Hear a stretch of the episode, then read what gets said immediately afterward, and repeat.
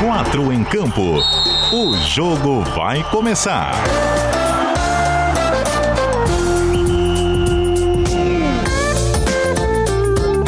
Apresentação: Cadu Reis. Cheguei, raça! 8 horas e 3 minutos da noite desta quinta-feira chuvosa, dia 10 de junho de 2021. Nós estamos chegando ao vivaço no seu rádio para nossa hora de resenha, que vai até as 9 da noite, falando sobre o futebol de Santa Catarina o esporte em geral também no nosso estado e os assuntos que se correlacionam com ele.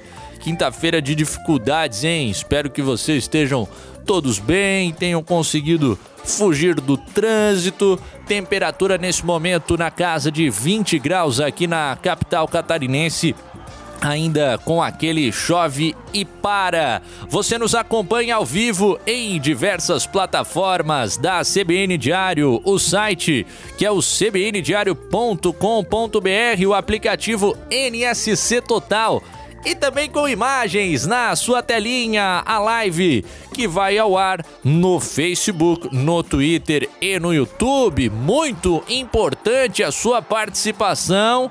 Hoje vai ter brinde de novo para quem nos acompanhou na última terça-feira em meu DJ Antônio Barbosa, no comando das picapes da CBN Diário. A galera sabe que vale a pena ficar conectada com a gente, mandando as mensagens nos comentários da live, também no WhatsApp, que é o DDD 48, número 99181 3800.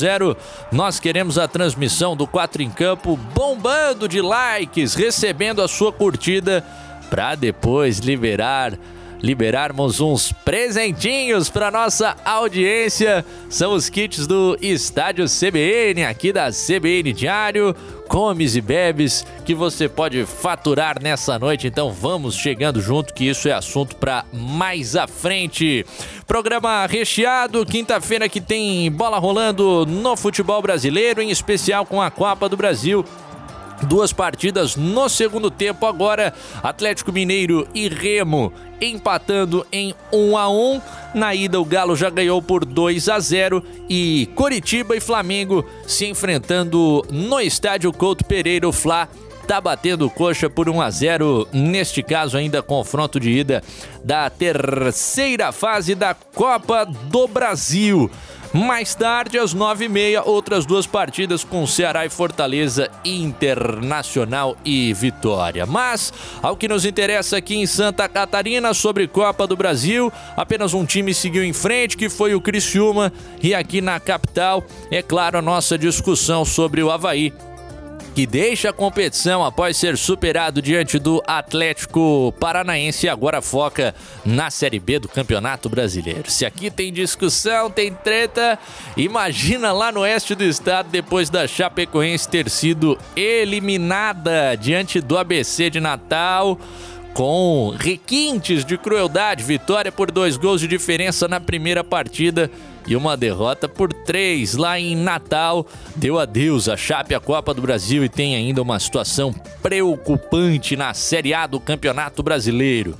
Centenário do Figueirense, está chegando, raça. Neste sabadão é festa da torcida alvinegra, 100 anos do Figueirense Futebol Clube de tantas histórias e orgulho para os seus torcedores. Nós vamos trazer um depoimento inédito, exclusivo que gravou pra gente o ídolo da torcida alvinegra, o maior artilheiro da história do Figueira, Fernandes. Participa, portanto, ainda que a distância do nosso 4 em campo dessa quinta-feira, falando sobre os seus sentimentos em relação ao furacão. Se prepare, torcedor alvinegro, para ouvir o F10 e também o que ele pensa sobre os próximos 100 anos do Figueirense, onde esse clube pode chegar como voltar aos trilhos do crescimento. Ainda uma quinta-feira que marca os 20 anos do tricampeonato de Guga Kirten em Roland Garros. Daqui a pouco a gente fala sobre esse tema. DJ Antônio Barbosa no 740M e 91.3 FM do dial do seu rádio na Grande Florianópolis, disparando a vinhetinha para apresentação dos queridos. Escalação. 8 horas e 8 minutos. Hoje a gente tá time grande demais. Tem titular do debate diário conosco. Ah, tem um cenário diferente, hein? Isso que é interessante, porque no debate tem o, o cenário diurno ali da casa do Rodrigo Faraco, para quem nos acompanha pela live. Agora já não vai uma vibe mais noturna, me parece que tá instalado na sala, até para assistir futebol, que é o que todos nós fazemos nesse horário além do programa. É isso, tô certo, Rodrigo Faraco? Bem-vindo de volta, boa noite. Boa noite, Cadu. Tá certo? Não vou ficar te olhando, não. Vou ficar olhando pra tela lá. Tá mais interessante. Mas a gente segue conversando aí. Rodrigo, eu sempre faço essa brincadeira, né? Porque você é comentarista, mas é o cara da opinião e também da informação. Trouxeste uma na tarde dessa quinta-feira, jogador chegando ao Havaí. E o que você já ouviu sobre o Jean Kleber? Pra gente dar uma pitadinha inicial aqui, Rodrigo. É, eu ouvi coisas boas, né? Eu falei com o Argel, treinador dele no CSA, o Jean Kleber, e o Argel fez muitos elogios ao, ao Jean Kleber. Foi jogador do Argel no CSA em 2019 e era titular com o Argel, Campeonato Brasileiro da Série A, tá? Campeonato Brasileiro da Série A que o CSA jogou em 2019. Então, ouvi elogios, o Argel disse que é um jogador que tem uma marcação forte ali na entrada da área e que tem boa saída de bola, que é um jogador é, muito forte nessa marcação ali, na proteção à defesa, mas também tem qualidade nesse, nesse passe e até na saída, né? Que é um jogador que também chega um pouquinho mais à frente. Então vamos aguardar, né? Não é muita oposição que o Havaí precisava, afinal de contas, o Havaí está precisando é de atacante, de gente para fazer gol. Mas está chegando aí o Jean Kleber, não confundir com João Kleber. Para! Não, não, é outro. É o Jean Clever, jogador de meio de campo, com algumas passagens pelo CSA, como falou o Rodrigo. Se destacou por lá em 2016, era Série D o CSA ainda, hein? A, a caminhada que fez o time alagoano de subida nacional. Aí assinou com o Marítimo por cinco anos, chegou a voltar por empréstimo, essa passagem que falou o Rodrigo, na Série A 2019 e depois retornou lá à equipe portuguesa, agora chegou ao final de contrato e ficou livre para assinar com o Leão da Ilha. Também livre para assinar conosco, que eu não deixo o debate diário roubá-lo do nosso programa em definitivo. Agora, atenções divididas com ele. Nosso Heitor Machado do ge.globo.sc tá no timaço também. Tá vendo futebol? Tá fazendo o quê, Heitorzinho? Boa noite. Tudo bem? Boa noite, Cadu, Rodrigo, pessoal que nos acompanha. É, eu tô, tô dando uma olhada aqui no Flamengo também. É, jogo da Copa do Brasil. É, boa noite, Cadu. Um abraço pro pessoal que nos acompanha. Sempre um prazer participar. Pra eu gente... nem falei que tava vendo Flamengo, hein? Pois é, o Rodrigo pode estar tá vendo Galo e Remo ali, pô. Não entendi essa tua. Ah, ah. Para, o Heitor sabe. Que jogo que eu tô vendo, Heitor? Na, na hora que eu vi o Rodrigo ali do sofá, eu já. Ó, Ó, o Gabriel já, já falou nos comentários do YouTube aí. Faraco tá vendo rubro-negro no telão. É, não tem jeito. Eu tô com uma moedinha correndo nesse jogo aí, tô precisando de mais um gol do Flamengo para me dar bem lá na nossa queridíssima KTO.com, que é parceira aqui do programa e que eu tenho me dado bem recentemente, apesar de um tropeço ou outro. Também no nosso timaço, o editor do Diário Catarinense, Jornal A Notícia, e Jornal de Santa Catarina, que circulam aos fins de semana aqui no nosso estado, mas são concluídos às quintas-feiras. Então, é aquele dia que o Everton. Acabou, Everton? Tá entregue? Tá fechado? Boa noite. Boa noite, Cadu. Boa noite, Paraco, Heitor, Tonhão, todo mundo ligado no 4 em Campo. Sim, cara, fechamos. Fechamos a edição de hoje. É uma edição bem legal. A gente pode falar um pouquinho mais sobre ela depois na sequência. Agora, como diz um amigo meu, esse estofado do, fora, do faraco aí não fala português, né? Esse estofado aí, ele, ele fala outra língua, né? Nada a ver. Fala português sim, é, é feito aqui nas, na região da Grande Florianópolis. Ah, se tu diz, às vezes fala português, mas chega falando sim, de tão longe que vem, pá. É, a importação, o pessoal é forte por ali. 8 horas e 13 minutos, dispara, Tonhão. Primeiro tempo. Que bom, já contando com a galera, com a gente, vamos deixando o like, raça. Tá fraquíssimo. Se vocês querem levar uma geladinha grátis uma batatinha de graça lá no final do programa. Kit do estádio CBN, vamos fortalecer. Senão a gente deixa para outro dia. Temos alguns felizardos ganhadores que certamente já estão ligados e que podem dar o depoimento aí nos comentários de que vem um kit bem bacana. Mandando aquele abraço para todo mundo que está conosco. O Valdinei do Grupo Havaí Eterna Paixão, nosso fã número um, acredito, aqui do 4 em Campo, não perde uma edição sequer, diz que o Jean Kleber para ele é o volante que tá faltando, marcação e também boa saída de bola. Aprovou o nome, portanto, que trouxe o Rodrigo Faraco durante esta quinta-feira. A galera também chegando com a gente na live, o Andrew Thomas tá mandando seu boa noite. Gabriel, a gente já registrou. Silvano Acorde, nos desejando um bom programa. A Rosemary Nunes, o Havaí jogou bem, mas não faz gol. É, o drama. Chiquinho Sales, ligado com a gente. A Rosemary também mandando seu abraço para o Rodrigo Faraco um grande comentarista de acordo com ela, mas não é de altura, não, é de qualidade mesmo. O Claudinei Oliveira está se apegando em números de posse de bola, diz o Bob Felizbino, mas uma posse de bola improdutiva e sem agressividade. Isso aí esteve na manchete do Rodrigo Faraco na sua coluna no NSC Total. Janaína também está ligada. Ah, o Gabriel me lança um desafio impossível aqui. Quero ver tu conseguir trazer o Faraco para disputar a Liga do Cartola. Não, é complicado convencer o homem. Eu também fui dureza. Não vai dar, não, vai dar. Mas esse ano aí. Estamos a... esperando. Estamos esperando todo mundo aí na Liga do Giro Total, né? Por favor. Pois, pois é, eu já cheguei por lá, meu rendimento tem melhorado, porque agora o meu time é escalado ao vivo pela Dani Vals. E, e, aí a minha, minha ruindade acaba ficando em segundo plano, a pontuação já dobrou da semana 1 para 2. Eu tô fugindo do Calheiros, pô.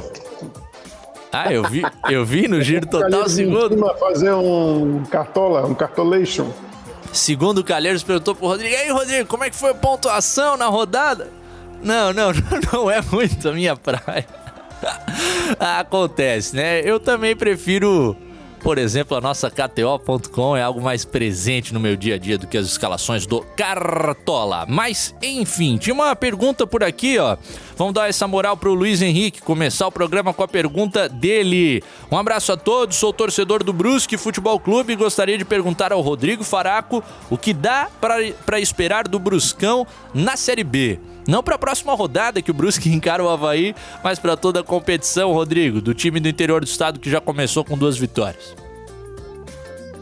Olha, eu vou dizer que eu me animei, viu, com o Brusque nessas duas partidas, porque o jogo coletivo do Brusque está fazendo diferença. E o Brusque não tinha no estadual o Edu, e aí parece que era o que faltava, ou talvez tenha sido o que faltou ao Brusque para que ele pudesse chegar à final do Campeonato Catarinense, naquela disputa apertada contra o Havaí nas semifinais, né? Porque o homem bota a bola para dentro. Então, esse, esse conjunto, sem fazer média nenhuma com o torcedor, tá? Esse conjunto, que às vezes a gente elogia o Brusque, tem gente que acha que a gente tá fazendo média com, com o torcedor do Brusque ou com o Brusque mesmo. Não tem nada de média. Futebol é coletivo, é sequência, é conjunto. O que tem essa sequência, tem esse conjunto e isso está aparecendo em campo. Primeiro jogo, o Brusque foi muito bem, aquele 2 a 1 em cima da Ponte Preta. Era para ter sido 3, poderia ter sido um placar mais elástico, porque o Brusque dominou o jogo. Segundo jogo, aquela armadilha bem feita, né? O Londrina com a bola e o Brusque objetivo. Ah, o gol foi irregular. O Brusque chegou outras vezes também, poderia ter vencido mesmo sem o gol irregular, porque teve um outro gol também que era muito discutível e para mim estava legal do Thiago Alagoano. Então, o Brusque tem esse conjunto que é muito forte e isso vai fazer diferença em muitas partidas, porque há um equilíbrio na Série B. É, o Brusque também tem buscado reforços, inclusive tá, tá perdendo o atacante Maurício Garcês com todo aquele embrólio, mas tá trazendo outros jogadores para fortificar esse elenco que não era tão numeroso, tem um bom time, né? Precisa ter aí um, um espectro de peças para utilizar nessas rodadas o Bruno todas. Lopes hoje, Cadu. O Bruce confirmou a contratação do Bruno Lopes, ex-Criciúma, hoje, para reforçar. Bruno Lopes é bom jogador, hein? Bruno Lopes, Cadu, complementando, complementando o que o Faraco disse, cara, é, é um time que vem jogando junto há três anos, saiu da Série B, está na Série B, a base do time é, é a mesma. Né? E é, é um time que a gente vê jogar aqui no Campeonato Catarinense e está jogando a Série B da mesma forma. Né? Quando tem que controlar o jogo, controla. Quando não consegue controlar o jogo, como diz o Faraco, arma a arapuca para sair naquele contra-ataque rápido para buscar um espaço e, e, resolver o jogo. Esse é o Brusque. É, é um time que, que eu acho que vai fazer uma campanha tranquila na Série B Agora é uma série B muito equilibrada, cara. É, aquele nosso rascunho lá vai ser muito engraçado de, de, de, de olhar para ele no final do ano. Porque pode acontecer qualquer coisa nessa série B, cara. Tá muito equilibrado. É um Brusque que vai Ainda bem para vocês que ninguém deu print, né, naquelas, naquelas apostas. Ah, eu não, preciso. Imagina, imagina preciso, se não. Eu preciso apagar todos os vestígios. O Jorge cantava na aposta que o Felipe Tigrão ia cair. Eu falei, não, 38 rodadas, Cruzeiro campeão. O cara caiu na segunda rodada depois da eliminação na Copa do Brasil. Mas você ia falar do Brusque, Heitorzinho? Não, é, usando como gancho aí o que os amigos falaram da, do trabalho de continuidade do Brusque, e tu falou do Cruzeiro, usando o Cruzeiro como gancho também. O Brusque vai para dois anos de trabalho e o Cruzeiro, nesse mesmo período, praticamente, vai para o seu nono treinador, enquanto o Brusque tem o Gersinho lá por quase dois anos. E aí a gente tem na tabela da Série B, claro que é um recorte muito curto, mas o Brusque na liderança e o Cruzeiro com início muito ruim na lanterna simbólico, pelo menos, né? E, e, é isso, o Brusque encontrando suas maneiras. Contra o Londrina não considerei um bom jogo, me parece que o time paranaense dominou a maior parte das ações, mas é aquela, né? Domina arame liso, sem levar perigo para o adversário. O Brusque encontrou situações de transição, erros defensivos adversários, fez o gol naquele lance, teve outras ocasiões de erro dos zagueiros também, bola pintando no pé do Edu dentro da área. Poderia ter feito o gol e ganho de outra forma forma. A Janaína com a gente, Amanda e Fernanda ouvindo o Heitorzinho Machado. Ele é o sucesso das sobrinhas lá na família Cordeiro Machado. Que fase, tá voando nosso menino prodígio, sem dúvidas. O Jaime Vieira, Rodrigo de Ouro no Flamengo, hehe. Não entendo essas brincadeiras do pessoal, mas enfim. O Rogério Nascimento, Faraco, se perder domingo para o Brusque, o Claudinei cai. Sempre a mesma pergunta. Não, acho que não, isso não está em cogitação nesse momento. Pois é, mas e, e, e, o fato disso entrar em discussão? É, é a normalidade do torcedor?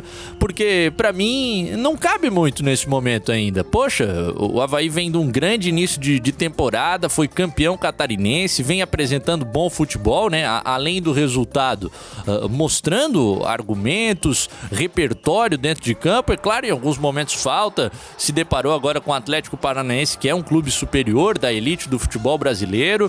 E aí me parece ser panela de pressão demais falar em, em demissão nesse momento, depois de uma queda que é relativamente normal, né? O, o, o, mais diferente seria o time da Série B derrubar o time da Série A. Eu tô viajando, Heitorzinho? Não, eu concordo. Acho que essa questão aí é totalmente cultural, né? É uma pena que a gente ainda viva nesse, nesse contexto, nessa loucura aí de querer demitir treinador a cada, cada semana. E acho que independente dos resultados, assim, acho que o Havaí mostra algumas coisas interessantes, coisas que ele não mostrava nas temporadas anteriores, é um time mais forte, mais seguro, o que não significa que a gente não vá apontar coisas a, a evoluir, a melhorar, a fazer críticas, é do jogo. Agora, ficar demitindo treinador a cada semana, a cada derrota, isso aí, o, o clube fica correndo atrás do rabo todo mês. É, é, acaba, ao meu ver, não apresentando solução, né? Esse tipo de ideia. O time foi campeão há 15 dias, cara. Campeão catarinense há 15 dias atrás. 15. 15 dias. Dia 26 de maio. Hoje é 10 de julho, não faz o menor sentido esse tipo de discussão. É, o Andrew até tá falando, isso aí é gambazada, que é como os havaianos chamam os alvinegros, né? Querendo tumultuar. Mas, cara, no nosso WhatsApp da CBN Diário, já vi ontem à noite muitos torcedores havaianos também aí com esse tipo de campanha. Eu, particularmente, considero que é totalmente fora do tempo. Uh, o trabalho é, é conduzido de uma maneira que dá para acreditar que o Havaí possa continuar tendo sucesso nessa temporada de 2021. Tivemos uma finalização ali do Mengão, foi o Vitinho, Rodrigo? Eu acho que foi o Diego, não tenho certeza. Palácio pro o gol Wilson pegou, soltou e o, e o Muniz estava pronto para pegar o rebote, mas não deu para ele que o Wilson chegou primeiro. É, defesa do Wilson, o Coritiba segue perdendo para o Flamengo por 1 a 0 segundo tempo na Copa do Brasil e o Galo fez o segundo para cima do Remo, tá vencendo por 2 a 1 o Hulk marcou de pênalti nesse segundo tempo do jogo. Seguinte, raça, tem alguns depoimentos especiais para a gente ouvir durante o 4 em campo dessa quinta-feira.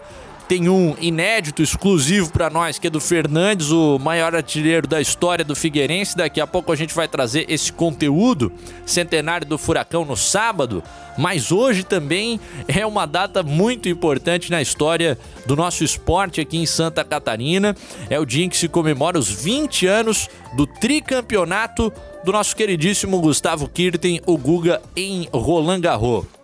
Guga campeão em 97, surpreendendo o mundo, um garoto que apareceu lá em Paris para ganhar um dos principais torneios do planeta, voltou a levantar o título em 2000 e pela terceira e última vez na sua carreira na temporada 2001. Que, como vai nos contar o Guga a partir de agora, era o momento em que ele vivia o seu auge técnico o que tentava dava certo, a sensação de jogar tênis de olhos fechados. É o que a gente vai ouvir do Guga em instantes, ele que também fala sobre o duelo surpreendente.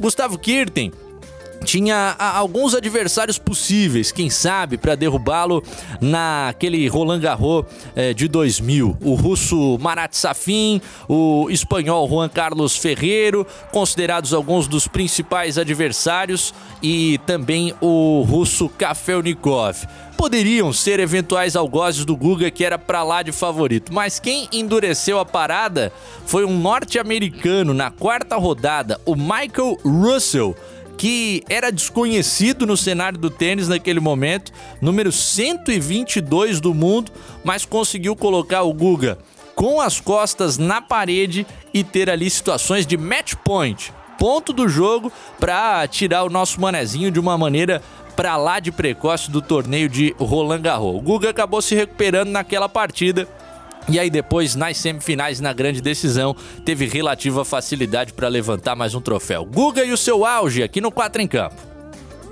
Eu, naquele ano, cheguei, era com... É, é, é uma mistura, assim, de que tudo... É, é, tudo dá fruto, né? Pode plantar que acontece. E, ao mesmo tempo, é espontâneo ainda. Por isso que muda tanto com 28 e 30 seria outra coisa, porque eu ia entender o, motivo disso e ia utilizar mais fácil. Então, naquele momento, ainda tudo é muito espontâneo. Cara, olha que, sabe quando entra assim, meu Deus, sei lá, esse mundo mágico, tudo dá certo, que maravilha isso. E, e não é mais num momento que é assim, é todo dia. Todo dia vira, é, vira dia de festa dentro da quadra de tênis. E ao ponto de assustar os caras, tanto do outro lado, que, pô, a grande maioria não entrava nem para competir. Os caras entravam lá para ficar lá um tempo e saber que mais cedo ou mais tarde eles iam baixar a guarda e iam entender que não dava. Então eu saboreei isso, pelo menos cheguei a esse ponto de, de me divertir nessa sintonia toda. Jogava com a sensação, às vezes, eu, pô, tô de olho fechado aqui, batendo para tudo que é lado, e alcançava. E, e eu, assim, o, o, projeto que a gente montou me fazia sentir é, isolado ali, sim, mas não individual, em, em, termos de decisões e de ações dentro da quadra. Naquele jogo contra o Rússia foi a torcida, que, que era 98% de francês naquele dia, que era no meio do torneio, que começaram a legulgar, legulgar naqueles anos e na, naquela situação especial, funcionava como uma luva. E ali não estava andando. Não estava andando nada. E eu, eu tive que apelar para para dar um susto, dar um ânimo, ok, pô, eu tinha desacreditado naquele jogo. Cara número um do mundo, que eu tô te falando que era esse, ah, pode entrar aí, Corretia, é, Norman, Ferreiro, Safin, passou todo mundo, vão entrando, vão entrando, não tem problema tinha passado água sempre no ano anterior, não tem problema. Aí vem o Russell lá e me joga contra a parede e eu falo, pô, não dá, Russell não dá. E ele pegava tudo e eu já tô dando smash assim, irritado, louco para errar, porque, pô, não aguento mais ver aquele cara em todas as bolas. E eu ganho um ponto. Você dá insistência ali, ganho 15 iguais, aí faço 5-3. De novo, ele tiram as bolas da, da manga, os coringa e match point. Naquele, naquela hora mesmo eu entregue. Eu várias, várias vezes falei, passava a passagem já, o ticket do avião no meu bolso, o horário que dava tempo de pegar o voo, tudo isso. E é um cara que é número um do mundo, o favoritaço, mas que é, tá, tá, tá vulnerável a, a também entrar nesses parafusos. É, um pouco do depoimento do Guga. É um esporte individual, né? Onde a mentalidade tem que ser muito forte para o cidadão conseguir se manter vivo no jogo. O Guga fala como conseguir utilizar a torcida, os outros elementos, mas que também naquele dia contra o Michael Russell já passava o ticket do avião para ir embora de Paris pela cabeça dele. 20 anos atrás, acredito que de nós, quem melhor acompanhou essa história foi você, o, o Rodrigo Faraco. Era o auge mesmo, o cara encontrava soluções para tudo que aparecia. E esse jogo, tu te recordas, Rodrigo? Ô, oh, se recordo. O Guga falou exatamente eu também vi o Google eliminado, que não, não dá, o cara tava pegando tudo. A, até hoje eu tava escrevendo, né? Eu fui dar uma olhada no, no jogo. E o último ponto, ele é um pouco do exemplo do, do que foi o jogo, né? Porque o último ponto é isso aí, o Guga batendo, aí o Guga manda o cara num canto, o cara vai lá e devolve. Aí o Guga manda o cara no outro canto, o cara vai lá e devolve. Aí ele vem na rede, dá uma deixadinha, o cara corre na rede e devolve. Aí o Guga dá uma deixadinha no outro lado, ele vai lá e devolve, até que o Guga consegue matar o ponto. O último ponto do jogo é mais ou menos um exemplo do que foi o jogo. Só que assim, tem uma coisa no tênis que é assim, quando tá o campeão de um lado e o, e o cara que tá tendo a chance do outro. Se aquele cara que tá tendo a chance ele duvidar, o campeão cresce. E o Michael Russell duvidou. E aí o campeão cresceu. Quando o Guga começou a, a, a, quando o Guga tirou o match point e começou a crescer, acabou o jogo. Para quem estava vendo o jogo era assim. A gente e ainda mais eu conhecia muito, né, das reações do Guga nas partidas. Ixi, vou ter que parar de falar. Eu tenho que contar a história, porque isso aí eu já vou já vou já vou me empolgando aqui, porque recordação daquele tricampeonato. E tem outra coisa que eu queria falar, viu? essa, esse negócio que o Guga falava de que o cara entrava na quadra e já sabia que ia perder, afinal era isso, contra o Alex Corretia. Corretia entrou e já sabia que ia perder. Depois eu falo mais. O Rodrigo segue o depoimento já já depois do repórter CBN 4 em campo no ar. Repórter CBN que contestava o número de mortes por coronavírus no Brasil. A CPI também aprovou a quebra do sigilo fiscal e bancário de empresas de publicitário, de publicidade, perdão. O objetivo é apurar o disparo de mensagens em massa com conteúdo falso sobre o combate ao coronavírus e descobrir quem teria financiado a propagação da fake news em meio à pandemia.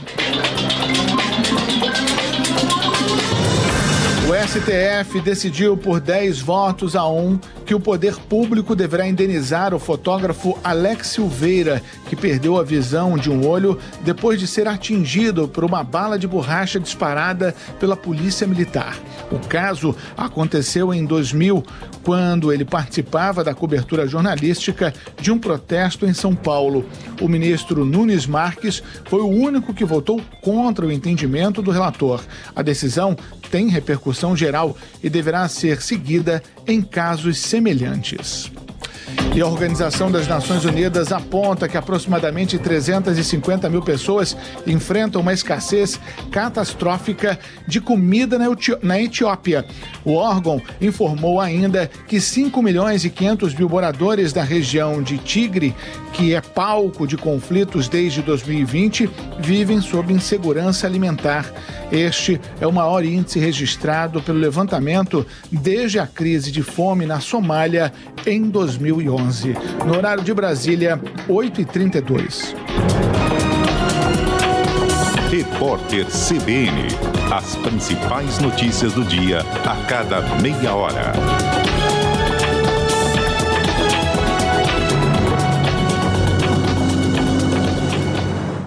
Residencial Parque das Flores, em Areias, São José. Lançamento MKS Engenharia. Apartamentos de dois dormitórios com ou sem suíte. Sacada com churrasqueira. Uma ou duas vagas de garagem. Conceito Clube. A partir de 170 mil reais, com entrada parcelada em até 36 meses. Aproveite os melhores preços de lançamento. Ligue ou envie o WhatsApp 99177 7751 ou acesse o site mksengenharia.com. Maxton Brasil, a proteção definitiva contra a umidade em seu imóvel. Use Veda Fácil Nanotech, impermeabilizante em pó de última geração, utilizado em argamassas e concretos. Veda Fácil Nanotech, um produto de nanotecnologia que reage com o cimento durante o processo de hidratação, bloqueando totalmente a rede capilar, garantindo 100% de impermeabilidade. Adicione no concreto ou argamassa Veda Fácil Nanotech, um produto Maxton Brasil, impermeabilizantes e aditivos de qualidade.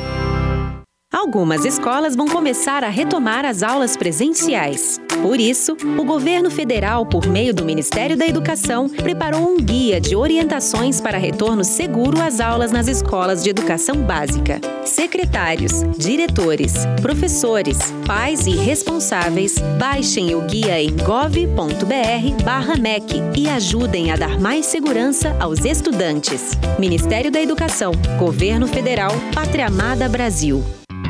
Nesse Dia dos Namorados, a Carol preparou um presentão. 60% de desconto na compra do segundo óculos. Você presenteia seu amor, você ou quem quiser com 60% de desconto na segunda peça. A sua melhor experiência de compra na Carol, sempre trazendo as maiores novidades do mercado com os melhores preços especialmente para você. Parcelamos em 10 vezes sem juros e aceitamos crediário. Acesse nosso Instagram, arroba Óticas Carol Floripa para atendimento online personalizado. Confira o regulamento da promoção.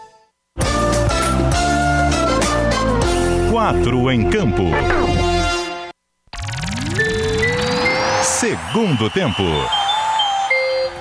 De volta, raça. 25 minutos faltando para as 9 da noite. O seu, o meu, o nosso. Quatro em campo com o DJ Antônio Barbosa. Hoje com o Rodrigo Faraco, Everton Siman e também o nosso queridíssimo Heitor Machado. Bola rolando na Copa do Brasil.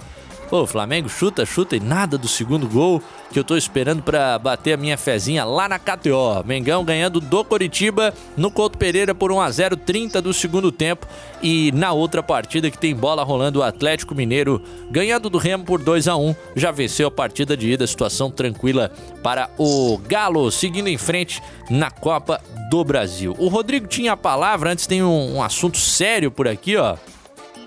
Porque o Jaime Vieira tá dizendo o seguinte: é impressão minha ou o Aldrovani tá na live?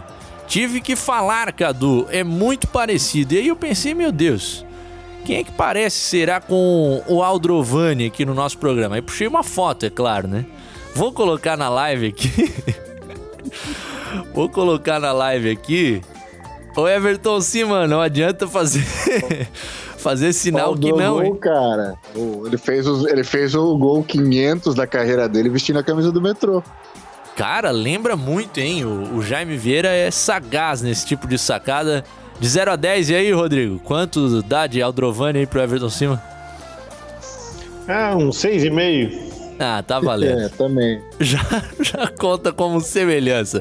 Obrigado pela participação, raça. Continuem, daqui a pouco tem os nossos kits do Estádio CBN. Rodrigo, você falava sobre as magias do Guga no Roland Garros de 2001, em especial depois de ter ficado com as costas na parede naquele jogo contra o, o Zé Ninguém, como você escreveu. O cara chegou como desconhecido. Era a primeira vez que o Michael Russell, número 122 do mundo, chegava a, aquele ponto de um torneio de Grand Slam. E ele quase mandou o Guga embora. Sim, eu que acompanhava o tênis, eu não conhecia o Michael Russell. Quem é esse cara? E aí o cara chegou, meteu 2 a 0 no Google e tava levando o jogo. E, e, naquele ano, os três caras que podiam incomodar o Guga, tá? O Ferreiro, que era pau a pau com o Guga. Ferreiro era podia ser campeão tranquilo e não ia ser zebra nenhuma. Ele tinha vencido o Guga em Roma antes de Roland Garros por 3 a 2 na final. O Marat Safin, que também incomodava bastante o Guga, tinha feito uma final no ano anterior com o Guga em Hamburgo, de 3 a 2 também, o Guga venceu. Então era um, um grande jogador, que estava numa ótima fase, num bom ano também. E o Leighton Hewitt, que não era muito do Saibro, mas ele era que nem o Russell, ele pegava tudo no fundo da quadra incomodava demais o Guga. O Guga sempre teve problemas com o Leighton Hewitt, mas o Hewitt acabou caindo para o Ferreiro nas quartas e o Safin perdeu na terceira rodada pro pro Santorro, o francês Santorro. Então, o caminho ficou aberto para o Guga. E aí eu falava da final, quando caiu o Alex Corrente na final, é aquela coisa assim, vai, o Guga vai ganhar. Ele era freguês, né? Tem, porque assim, ó, eles tinham jogado quatro partidas antes disso, em sequência no Saibro. Uma em 99, que foi Copa Davis na Espanha, a Espanha puxou o confronto, né? E o Guga acabou com o confronto, inclusive ganhando do Alex Correte. Aí depois eles se enfrentaram nos três anos seguintes em Roma. E o, o Correte era o cara que, quando ele chegava na quadra para enfrentar o Guga, ele, era, era, o trato já estava feito. O Guga sabia que ia ganhar, o Correte sabia que ia perder. E ele não conseguia, não conseguia jogar contra o Guga. E aí até ganhou um set, né? O primeiro set da final, porque tinha vento, o Guga se atrapalhou com vento. Foi 7-6 para o Correte no primeiro set da final. Quer dizer, foi no limite, assim, para ele ganhar. E depois que o Guga acertou o jogo dele, foi um passeio, né? Que é o último set foi 6 a 0 para o Guga. Então, é isso. O Guga era o melhor do mundo no Cyber naquele ano, chegou em Roland Garros para ganhar e ganhou. É, e depois dele, ninguém ganhou outros múltiplos torneios de Roland Garros, à exceção, é claro, de Rafael Nadal, que domina o torneio e é o maior campeão da história. Tá prestes aí a se tornar também o maior campeão de grandes lãs. Ô Everton, me parece que tu tem, queres falar de Guga. Só... É, ele tem só 13 taças, né, o, o, Nadal, coisa pouca. Só 13 títulos do Roland Garros. E tá na semifinal assim... de novo, contra o Djokovic. É, a 14 caminho aí. É, rapaz, o, o, Nadal, inclusive, foi alvo de elogios, muitos, do Guga. Durante essa entrevista coletiva, o Heitor Machado estava comigo e viu ali a, a admiração pela capacidade do, do, espanhol, que de fato é um fenômeno, né? O cara aguenta quantas Deixa horas eu... forem precisas de jogo. Só uma provocação pro Faraco aqui, antes da gente fechar o tênis aqui. Faraco, a Felipe Chatier pode mudar de nome para Rafael Nadal quando ele aposentar? Oh, tranquilo. Aliás, uma quadra vai ter que ser, né? Eles vão ter que. Ou a primeira ou a segunda quadra vai ter que ter o nome de Rafael Nadal. Eles vão ter que dar um jeito lá. A Felipe Chatrier e a Suzanne Langlan. Uma das duas vai ter que mudar, porque o número de títulos que ele tem lá, ele varreu os grandes campeões de Roland Garros. Ou eles fazem uma quadra nova, né? Constrói um complexo novo chamado Rafael Nadal. o cara é incrível, né? Logicamente que eu reconheço a, a primazia que é o, o, Roger Federer, Djokovic, muito talentoso também, mas na, na última década acompanhando o Nadal sempre me encantou demais pelo seu estilo, assim, de, de jamais desistir, de toda a força que ele parece empregar para conquistar os seus resultados. Ô, Heitorzinho, primeiro título do Guga, tu já eras nascido, 97 ou não? Não, eu ia comentar justamente isso. Eu não vi o Guga ascender, evidentemente, e nasci justamente em 97, no ah. ano em que ele conquistou o primeiro título em Roland Garros. Mas ainda assim é possível dimensionar o tamanho do Guga, só, não só em nível nacional, mas também na Europa. Eu vi ontem, né, né trabalhando em cima daquela matéria para o GE, uma reportagem do Esporte Espetacular de alguns anos atrás com o Guga em Paris. E eu fiquei impressionado com o quanto ele é reverenciado também na Europa, principalmente em Paris. É, pra, pra gente fechar então. Diga, Everton. Não, não, eu ia dizer, o Heitor tá com 24, então, é isso, Heitor? É, faço 24 no final do mês. Ah, tá bem, com tá essa bem. Idade, com essa idade, o Guga tinha 3. Só é. isso. Aí fica um pouco difícil de, de igualar, né? Ô, ô, Rodrigo, pra gente passar pelo tênis de vez, então, diz pra gente como é que era essa coisa do, do fenômeno Guga, em especial aqui em Floripa, assim, o quanto que a galera começou a se interessar por acompanhar naquela época. Ah, isso aí era uma loucura. Eu entrei na CBN Diário em 97, né? Em maio de 97, no começo de maio. E Roland Garros começa no final de maio de 97 e vai até o início de junho, né, a data tradicional do, de Roland Garros. E aquele negócio, não, em 97 eu estou falando, né, não existia. E aí, pô, começa aquela movimentação na redação. Pô, tem um marezinho lá que tá endurecendo o jogo com o Thomas Munster. Aí o jogo demorou um dia, foi pro outro dia e todo mundo se reunia na frente da televisão, na redação. Que movimento é esse? Que coisa mais louca, né? Aí ganhou o primeiro Roland Garros e começou a, e tinha uma para quem não viveu a época, né, tinha uma lacuna ali, tinha uma brecha do Ayrton Senna, que morreu em 94. Então, o Guga se tornar um campeão, começar a disputar os torneios e chegar nas finais, e as finais do tênis são no domingo. Isso, é, obviamente, houve uma relação. Né? O Guga ele acabou preenchendo essa lacuna né, deixada pelo Ayrton Senna do, dos domingos. Então ficou uma relação muito especial, né? É, quando chegava Roland Garros, todo mundo já se preparava para alguma coisa diferente. Em 98 o Guga decepcionou, né? Ele ficou numa segunda rodada. E em 99 ele foi até quartas de final e aí depois 2000 e 2001 ganhou de novo.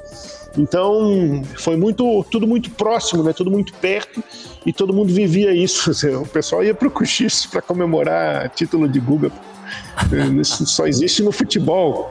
É, o pessoal discutindo no barzinho lá da Ercílio Luz o tênis, aquela história do 15-0, 30-0, isso aí não é só piada, não, é verdade. para entender o jogo de tênis não é tão simples assim, né? E, e teve uma época que era até curiosa, porque quando o Guga perdeu em 98 para o Safin na segunda rodada, a gente começou a discutir se tinha que trocar de técnico. Se ah. Larry. Fora Larry! 30 a 0 não Matéria... perde mais, né? Não tem mais volta. 30 a 0. A matéria do, do Siqueira hoje no Globo Esporte até mostra a imagem do pessoal brincando, fazendo a, a imagem icônica né, do Guga desenhando o coração no chão e se jogando é, dentro do mercado público. Né? Só pra, só pra ter noção do que, que era a Guga Mania. Ah, que loucura. O Guimax Leão falando pra gente aqui é isso. Festa na beira-mar, era final de, de Copa do Mundo, loucura. E aí fica o, o convite... Clima era, o clima era esse, final de Copa do Mundo, é isso aí mesmo, boa comparação. Até o Jacaré jogava tênis, diz o Marcos Regis, sobre o ex-atleta do Havaí. O Guga, inclu, o Guga, inclusive, catapultou o Jacaré, né, cara? O Brasil inteiro passou a conhecer o Jacaré porque o Jacaré era o ídolo do Guga. Pois é, o Guga então, é o ídolo de todos isso. nós e o ídolo do Guga é o Jacaré. É muito massa, né, cara? E... O Havaí campeão catarinense de 97, que era o Jacaré, era o cara. E aí, deixar aqui como dica, né, pra galera acessar lá a coluna do nosso queridíssimo Rodrigo Faraco no portal NSC Total. Ele publicou um texto nessa quinta-feira sobre a sua percepção daquele tricampeonato de Roland Garros. Aí já linka pra nossa reportagem na última terça e você já fica viajando lá no nosso portal, sem dúvida. eu digo, quem, quem, não viu nenhum dos dois jogos, né? Tanto esse jogo quanto o Russell, que é nas oitavas de final, ou quarta rodada, como queiram, e, e a final contra o Correia tinha na matéria que o Cadu produziu na terça-feira, tem os links com, os dois jogos no YouTube. Então, para você que não curtiu, tem a oportunidade de curtir. Verdade, é um compacto bem bacana ali. Em 20 e poucos minutos você assiste a íntegra dos jogos. Prometi pra raça que teríamos Fernandes, inédito, exclusivo no programa, falando sobre o centenário do Figueirense, passado, presente e futuro. Ele chega em duas partes. Vou colocar essa imagenzinha aqui no fundo para quem tá na tela, porque o vídeo do Fernandes é na vertical. Fernandes, obrigado por nos atender aqui no 4 em Campo. Ao vivo não foi possível, mas ele gravou essa mensagem pra gente. Chega primeiro uh, dizendo qual é o seu sentimento pelo Figueirense, como o Figueira mudou a tua vida, Fernandes, e quais momentos que jamais vão sair do teu coração. Olá, meus queridos amigos, tudo bem com vocês? Prazer enorme participar do programa. Parabéns pelo lindo programa que vocês têm. E o meu sentimento é de muita alegria, é de muita satisfação, muito honrado né, de ter participado é, dessa história linda, centenária que o Figueirense tem. E, pô, para lembrar das histórias, realmente eu tenho que fazer um resumo para vocês, né? Cheguei em 99, com 21 anos, jovem, iniciando minha carreira, e fui até 2012 com a camisa do Figueirense dentro dos gramados. É, praticamente minha carreira toda eu joguei é, no Figueirense, tive o Scarpelli e o CFT do Cambrela como extensão da minha casa. E é uma alegria realmente para dizer para vocês tudo o que eu vivi é, com a camisa do Figueirense. Lógico que não foi só alegrias, é, teve tristezas também, mas faz parte da vida, faz parte do futebol. É, mas lembrar de alguns momentos marcantes, eu posso citar alguns para vocês. Vou resumir, que é muita coisa. É, 99, o título contra o Havaí foi especial. Eu cheguei no Figueirense com três meses de contrato e depois desse título o Figueirense acabou adquirindo meu passe em definitivo. Já fiz um contrato mais longo e aí sim começou a minha história com o clube. O acesso de 2001 foi muito importante porque, na minha opinião, mudou o Figueirense de patamar. É, os gols que eu consegui fazer e principalmente os dois que eu fiz em homenagem aos meus filhos também realmente está no meu coração.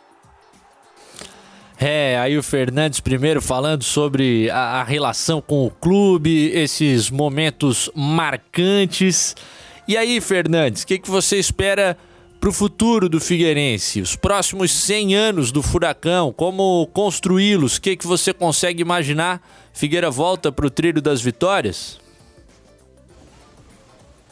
Ah, a expectativa para os próximos 100 anos é a melhor possível, que o Figueirense realmente possa é, voltar a ser forte dentro dos gramados, é, tendo uma administração realmente é, que busque sempre o melhor para o clube é, e eu tenho muita fé que isso vai acontecer e realmente é parabenizar toda a nação alvinegra porque ela é que faz toda a diferença para o Figueirense. Se hoje o Figueirense completou 100 anos é muito mérito, com certeza, de todo o torcedor que sempre está apoiando, principalmente nos momentos mais difíceis a torcida do Figueirense é muito apaixonada e sempre está tá ali do lado do clube. Tá bom? Parabéns, Figueirense Futebol Clube, parabéns a todo torcedor alvinegro e que realmente é, o futuro aí o Figueirense volte a ser vencedor e conquistar títulos e dar alegria para todos nós. Tá bom? Um forte abraço a todos, que Deus abençoe.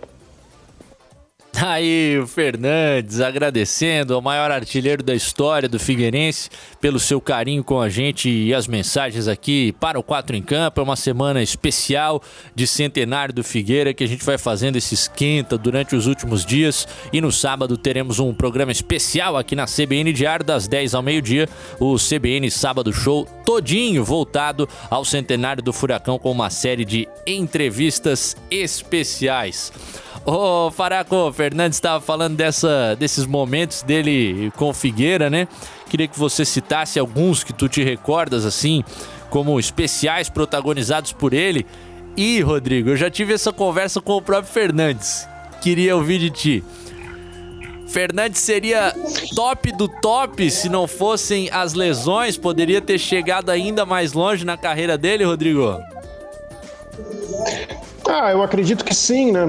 Se ele já é ídolo com todas as dificuldades físicas que ele teve nessa passagem pelo Figueirense, essa vida dedicada ao Figueirense, imagina se ele tivesse uma, uma consistência física, né, de permanência em campo. O Fernandes sofreu muito com, com muitas lesões, né, muito azarado também. Demorou a se perceber um problema que ele tinha na respiração, isso causava lesões musculares. Então, eu acho que o Fernandes ele já ocupa um lugar uh, especial por tudo que ele fez e ele poderia ter sido muito maior uh, sem as lesões, mas uh, não, isso não diminui em nada né, o Fernandes para a torcida do Figueirense e para a história do Figueirense. Ele citava ali, né? Para mim, o melhor momento do Fernandes no Figueirense foi aquela final de 2006 contra o Joinville. Ele estava vivendo um momento muito especial dentro de campo e fora de campo, né? Ele fez os gols, fez um ou dois gols na final contra o Joinville, foi 3 a 0 o jogo. E ele comemorou os gols para os filhos. Então é, foi uma união assim do futebol, o dentro de campo com a família, o fora de campo. Então acho que esse para o torcedor pode não ser, mas tenho certeza que para o Fernandes é. É, e, e, são vários momentos, né? Um cara que nos clássicos acabava também sempre chamando atenção, protagonizando com, com belos lances, com gols. Um ídolo que a torcida do Figueirense guarda no coração. Ô, Heitorzinho, tu és o mais novo de nós, mas tem lembranças ainda do, do jogando em alto nível? Tem, né? Tenho, tenho. Ali a partir de 2007, né? 2007, 2008. Eu lembro de um clássico em 2008 na ressacada, acho que foi 3 a 0 pro Figueirense. Fernandes comandou aquela vitória na ressacada, ele com o Edu Salles, se eu não me engano. Mas um grande ídolo, talvez o maior ídolo da história recente do Figueirense, artilheiro, né? E um cara de uma postura exemplar, Cadu. Isso sempre me chamou a atenção, viu? Além é. do grande jogador que foi. esse lado fora de campo também sempre foi um, um aspecto a, a exaltar do Fernandes, hein, Cima? É verdade, é verdade. Camisa 10 clássico, né, cara? E decisivo, né? Que não, é, não era só armador, ele era muito mais que isso, era um líder, um jogador armador, fazia gols. Cara, era um jogador desses que brilhava de ver jogar, né? Tá. Faz falta mais Fernandes aí pelo, pelo futebol brasileiro, pelo futebol catarinense. Precisamos de novos Fernandes.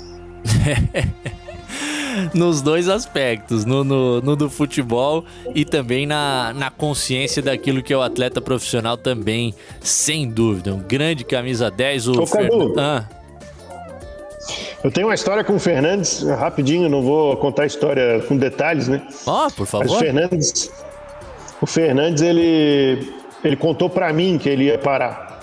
É, eu tava lá em Xanxerê, cobrindo um dos jogos do Campeonato Catarinense, é, um jogo acho que era Joinville e Chapecoense, e eu tava no caminho, na estrada, entre Chapecó e Xanxerê, ou Concórdia, não me recordo bem. Meu telefone tocou, era o Fernandes. O Fernandes estava lá no Red Bull, ele tinha saído do Figueirense, estava chateado e tinha tido mais uma lesão. Daí Fernandes desabafou e tal, e no final da história ele me contou que ia parar, que tinha decidido parar, que não, não dava mais, que ele queria continuar no Figueirense, mas tinha sido jogado fora pela diretoria daquele momento, né? e estava no Red Bull e não estava contente e que ia parar. Eu escrevi uma coluna inteira dedicada ao Fernandes e contando para o torcedor do Figueirense que o Fernandes ia parar. Então isso aí me marcou muito assim.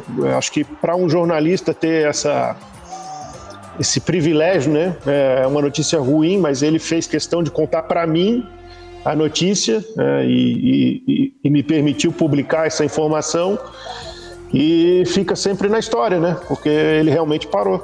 Ele realmente depois disso pendurou as chuteiras. Verdade. E o Cadu, ali só e, do ponto de vista da rivalidade, né? A gente teve ali de 2008 a 2011 é, o Havaí com o seu grande ídolo em atividade e o Figueirense com o Fernandes, né? Os dois de forma simultânea. Foi um período muito, muito quente, né? Da rivalidade Havaí-Figueirense. Difícil imaginar algo parecido, né? Nos próximos anos. Ah, com certeza. Ainda mais com os caras desse calibre e com o nível de identificação, né? Com, com tanta uh, unidade junto ao clube, identidade com o time. Fim de papo lá na Copa do Brasil. Mengão me quebrou na KTO ganhando do Coritiba por apenas 1 a 0. Ô oh, Mengão, acreditava que vinha mais, mas aí o Gabigol não foi pro jogo, aquela história toda e fica a vitória somente por 1 a 0 no jogo da Copa do Brasil que acaba de ser encerrado. Didi Antônio Barbosa já está no desespero absoluto. Vamos sair para o intervalo, a gente volta para a prorrogação e para presentear você do outro lado. Intervalo. Com a Cronos Energia Solar, você investe em um sistema de energia solar rentável e garante um retorno do seu investimento até oito vezes maior que o da poupança. Ainda financia 100% do seu sistema de energia solar Cronos com nossos bancos parceiros e só começa a pagar daqui a seis meses. Cronos Energia Solar, ótimo para a sua casa, excelente para seu negócio. Ligue 3381 9980. Se você quer alugar e não quer se incomodar, na Ibagi tem, na Ibagi tem. Tem a garantia de recebimento, tem atendimento presencial e pros moderninhos também tem atendimento digital. Se você quer alugar sem ter um fiador, na Ibagi tem, na Ibagi tem. Em aluguel a gente manda bem, vem, vem, vem, na Ibagi tem. Leilão online de imóveis da Cicobi Maxi Crédito. Dia 28 de junho, às 14 horas. Terreno em Florianópolis, com mais de mil metros quadrados no bairro Capoeiras. E em Palhoça, casa no bairro Enseada de Brito. Pagamento à vista, parcelado ou financiado. Confira os detalhes dos bens em leilões.com.br. Cadastre-se e participe. Pestana Leilões. Bem para você, bem para todos. Medicamento bom, o Brasil já conhece. É de confiança, é da MS. O da caixinha azul, você não esquece. É de confiança, é da MS. Feito do jeito que você merece. É de confiança, é da MS. Na hora de pedir seu medicamento, peça IMS. Sua saúde merece. Quatro em campo. Prorrogação. De volta, raça. Dois minutinhos faltando para as nove da noite. É a reta final do nosso 4 em campo. Hoje na companhia do Rodrigo Faraco, do Everton Siman e também do nosso queridíssimo Heitor Machado, do ge.globo barra SC. O nosso comando nas picapes a cargo do Antônio Barbosa. Acelerando, porque tem voz do Brasil às nove da noite hoje, Tonhão. Seguinte, hein? Quem mora em Floripa quem pode vir aos altos do Morro da Cruz para buscar um kitzinho Estádio CBN de presente. Agora, no nosso WhatsApp, nos comentários da live, vão mandando os quatro primeiros. Vão faturar kits do Estádio CBN com cervejinha e também uma batatinha. Enquanto a galera vai se movimentando, já olha aqui os resultados nos nossos comentários e também no nosso WhatsApp da CBN Diário. Vou me despedindo dos queridíssimos colegas Everton Cima. Um abraço, meu querido. Boa noite. Tem algum link, alguma recomendação? Era isso. Era isso, Cadu. Obrigado mais uma vez pelo convite. Lembrando, edição do final de semana a gente tem aí na, na sessão de esportes a belo material que o Cadu escreveu aí pro centenário do Figueirense. Fica a dica aí para você que não conhece um pouquinho da história do Kevin, é, o Cadu traz um texto bem legal aí para falar sobre o Kevin, a relação dele com o Centenário de Figueira. Tem o material do Guga, coluna do Bob especial aí pro Centenário de Figueira. Tem bastante coisa legal na edição do Diário Catarinense dessa semana. E eu convido a todos para curtir. Um abraço, uma boa noite e até mais. É, Diário Catarinense de fim de semana. Fique ligado, nos dê essa moralzinha. Valeu, Heitor Machado. Valeu, amigos. Boa noite. Ainda no embalo aí da, do centenário do Figueira. Amanhã a gente publica lá no GE uma matéria sobre o Albeneir, outro ídolo aí do Figueira também. Coisa linda. Valeu, Faraco. Amanhã tem debate diário pra lá de especial com Igor e Túlio, a dupla de volantes do Figueirense, também com o senhor Paulo Prisco Paraíso, hein? Vai tá tranquilo o debate amanhã.